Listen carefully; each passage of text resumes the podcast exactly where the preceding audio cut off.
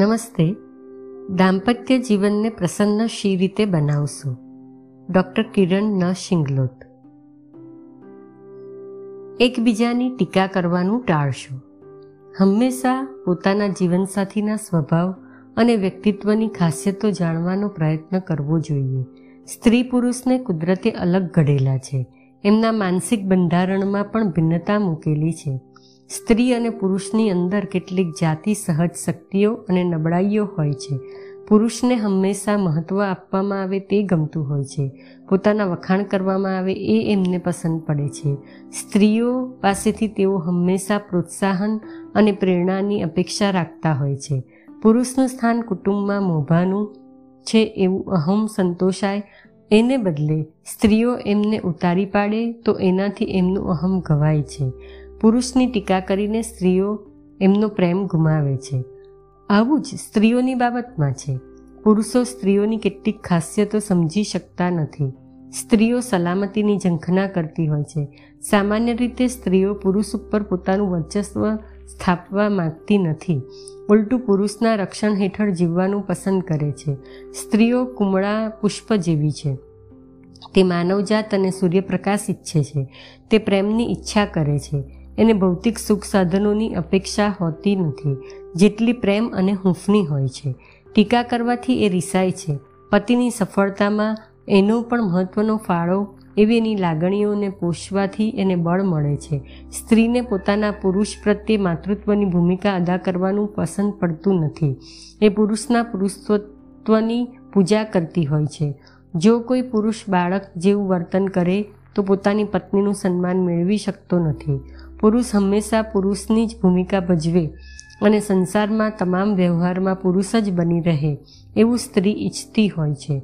સ્ત્રી અને પુરુષે લગ્ન જીવનમાં એકબીજાની ખાસિયતો, ભિન્નતા અને ખામીઓ સમજીને સામેના પાત્રની ટીકા કરવાનું ટાળવું જોઈએ. દલીલબાજી કરશો નહીં. મતભેદ ભેદા થાય તો પરસ્પર ચર્ચા કરીને એનો નિવેડો આણવો જોઈએ. જો લાગણીના આવેગમાં સ્વસ્થ રીતે ચર્ચા કરવાની શક્યતા ન જણાતી હોય, તો એ સમયે તેની વાત કરવાનું માંડી વાળશો. આમ પણ દલીલથી કોઈ હેતુ સરતો નથી. ગુસ્સો શાંત થાય પછી ચર્ચા કરવાનું ઠીક રહેશે. ખાસ કરીને એકબીજા ઉપર દોષારોપણ કરવાનું અને વ્યક્તિગત આક્ષેપો ઉપર આવવાનું ટાળશો. ચર્ચા અને દલીલ વચ્ચેનો ભેદ ખાસ સમજી લેશો. જો સામેનું પાત્ર દલીલ કરવાનો હઠાગ્રહ રાખે, તો પણ તમે સ્વસ્થતા જાળવશો. કુટુંબમાં બાળકોની હાજરીમાં કોઈ વાદ વિવાદ કરશો નહીં. પરસ્પરની વાતચીત દરમિયાન પતિ પત્નીએ ફરિયાદો, ચિંતાઓ, બીમારીઓ, ખર્ચ વગેરેનો ઉલ્લેખ ટાળવો જોઈએ. બને ત્યાં સુધી વાતચીતમાં હળવાશ અને પ્રસન્નતા જળવાઈ રહે તેનો પ્રયત્ન કરવો. સતત દોષ કે ખામીઓ શોધો, બીમાર રહે અને દવાખાના કે ડૉક્ટરનો સંગાત છોડે નહીં. પોતાની ઘરની કે નોકરીની જવાબદારી કે ભારનો જ ઉલ્લેખ કર્યા કરે, એવી વ્યક્તિ પોતાના જીવનસાથીના મનમાં અણગમો પેદા કરે છે. તમારા સ્વભાવમાં વારંવાર રિસાવું, દ્વેષ ઈર્ષા શંકા અને નામજોગ ટીકા કરવાનું કાયમી ઘર ન કરી જાય, એની ખાસ કાળજી લેશો. પોતાના જીવનસાથીનો વાંક કાઢવા કરતાં પોતાની નબળાઈનું દર્શન કરી એને સુધારવાનો પ્રયત્ન કરશો. લગ્ન જીવનમાં આનંદની ક્ષણોના સહભાગી બનવું જોઈએ. જે લગ્ન જીવનમાં સંસાર કે કુટુંબની વિટંબણાઓ મુશ્કેલીઓ આડે આવતી હોય કે કડવાશ પેદા કરે છે. કપરા સમયમાં પણ પતિ પત્નીએ આનંદની તકો શોધીને એને સાથે માણવાની તકો છોડવી જોઈએ નહીં. પર સ્ત્રી કે પર પુરુષ સાથેના સંબંધોની શંકા કે ઈર્ષા ઊભી કરીને લગ્ન જીવનમાં અશાંતિ ઊભી કરવાની વૃત્તિ ટાળશો. પોતાના પતિ કે પત્નીના વિજાતીય સંબંધોને હંમેશા શંકાની નજરે જોવાની આદત રાખવી જોઈએ નહીં. લગ્ન જીવનમાં ત્રીજા પાત્રના પ્રવેશને કારણે વિશ્વાસઘાતનો પ્રશ્ન ઊભો થાય તો ધીરજથી એનો સામનો કરશો. કુટુંબમાં આવી પડેલી કોઈ કામ ચલાવ માંદગીની માફક એનો ઈલાજ કરશો. જેમ બીમારીનો ઈલાજ દવાથી થાય, માંદા શરીરનો કે એની સાથેનો સંબંધ અંત આણીને નહીં, તેમ વિશ્વાસઘાત થાય તો ઊંઘવાની ગોળીઓ કે માકડ મચ્છર મારવાની દવાઓ લઈને છૂટાછેડા લેવાના વિચાર કરવો બરાબર નથી. તેમ વકીલ કે કોર્ટનો આશરો લઈ છૂટાછેડા લેવાના વિચારવામાં પણ ડાપણ નથી. એના બદલે લગ્ન જીવનની સમસ્યાઓમાં માર્ગદર્શન પૂરું પાડનાર વ્યક્તિની સલાહ લેવી હિતાવહ છે. સામાન્ય રીતે સ્ત્રીઓ પુરુષ તરફથી આ પ્રકારના વર્તનનો સામનો વધારે કરતી હોવાથી એમણે પુરુષના આવા વર્તનના કારણો શોધવાનો અને એને અટકાવવા માટે શું કરી શકાય એનો ઊંડો વિચાર કરવો જોઈએ. લગ્ન જીવનમાં આવી હોનારત ટાળવામાં સ્ત્રીઓની ભૂમિકા પ્રધાન છે. કુટુંબમાં સ્ત્રીનું સ્થાન મહત્વનું છે. પત્ની, નોકરી, વ્યવસાય અને બાહ્ય જગતની સમસ્યાઓ, સ્પર્ધાઓ, તણાવો અને ચિંતાથી કંટાળી થાકીને ઘેર આવતા પુરુષના વિસામાનું સ્થાન બની શકે છે.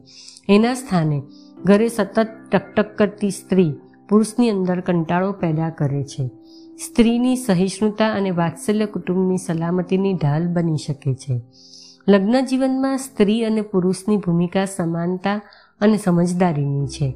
એમાં પોતાના જીવનસાથી ઉપર પોતાનું વર્ચસ્વ સ્થાપવાના સંઘર્ષ કે સ્પર્ધાનું કોઈ સ્થાન નથી. સામેનું પાત્ર બદલાઈને પોતાને અનુકૂળ બને અને પોતે જેવું વિચારે છે, એવું જ પોતાના જીવનસાથીએ પણ વિચારવું જોઈએ, એવી અપેક્ષા વધારે પડતી છે. પતિ પત્નીના સંબંધે જોડાવા છતાં, બંનેનું વ્યક્તિત્વ, જીવનદ્રષ્ટિ, વિચાર પ્રક્રિયા અને વ્યક્તિ તરીકેના કેટલાક અધિકારો તો સ્વતંત્ર જ રહે છે. લગ્ન જીવનમાં સમાનતાનો સંબંધ છે ઊંચ નીચનો નહીં. એમાં બંનેમાંથી કોઈનું પણ આપખુદશાહી વલણ હોવું જોઈએ નહીં. પતિ વધારે પડતી જો હુકમી ચલાવનાર અને પત્ની વશ થનારી હોય, એવો લગ્ન સંબંધ દાંપત્યને અપ્રસન્ન બનાવે છે. પતિ પત્ની બંને એકબીજાને સન્માન આપે, એકબીજાનો આદર કરે, તથા એકબીજાના સ્વતંત્ર વ્યક્તિત્વનો સ્વીકાર કરે, એ સંબંધ જ સ્વસ્થ છે. કોઈએ કોઈની માલિકી પણ કરવી જોઈએ નહીં. સાચા પ્રેમમાં માલિકી ભાવ નહીં, પણ નિસ્વાર્થપણું અને વિશાળતા હોવી જોઈએ. જાતીય જીવનમાં જો કોઈ અસંતોષ જણાય, તો વેળાસર એનો ઈલાજ કરવો જોઈએ. જાતીય જીવનમાં અસંતોષ પેદા થાય તો લગ્ન જીવનમાં એનાથી અશાંતિ અને કજીઓ પેદા થાય છે. જો પત્ની જાતીય જીવન પ્રત્યે ઉદાસીનતા સેવે, તો એનાથી પતિને માનસિક સંતાપ પેદા થાય છે. તેમ પુરુષમાં જાતીય ઉણપ હોય, તો એ હંમેશા પોતાની તબિયતના રોદણા જ રડતો રહે છે. જે લગ્ન જીવનમાં જાતીય આનંદનો અભાવ હોય, એની પ્રસન્નતા જાળવી શકાતી નથી. લગ્ન જીવનમાં જાતીય સમસ્યા હોય, તો એનું નિરાકરણ કરવા માટે વૈજ્ઞાનિક ઢબે લખાયેલા પુસ્તકમાંથી એનું માર્ગદર્શન મેળવવું જોઈએ. અથવા યોગ્ય કાઉન્સેલર અથવા સલાહકાર પાસેથી માર્ગદર્શન મેળવવું જોઈએ.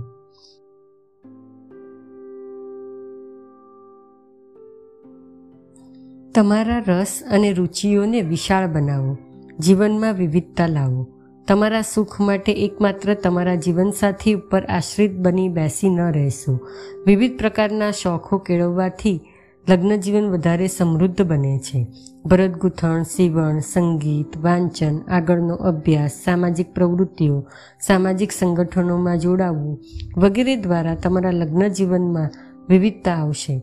પોતાના જીવનસાથી ઉપર દોષારોપણ કરી જીવનનું દુઃખી બનાવવાનું ટાળો. આળસુ લોકોનું લગ્ન જીવન હંમેશા દુઃખી હોય છે.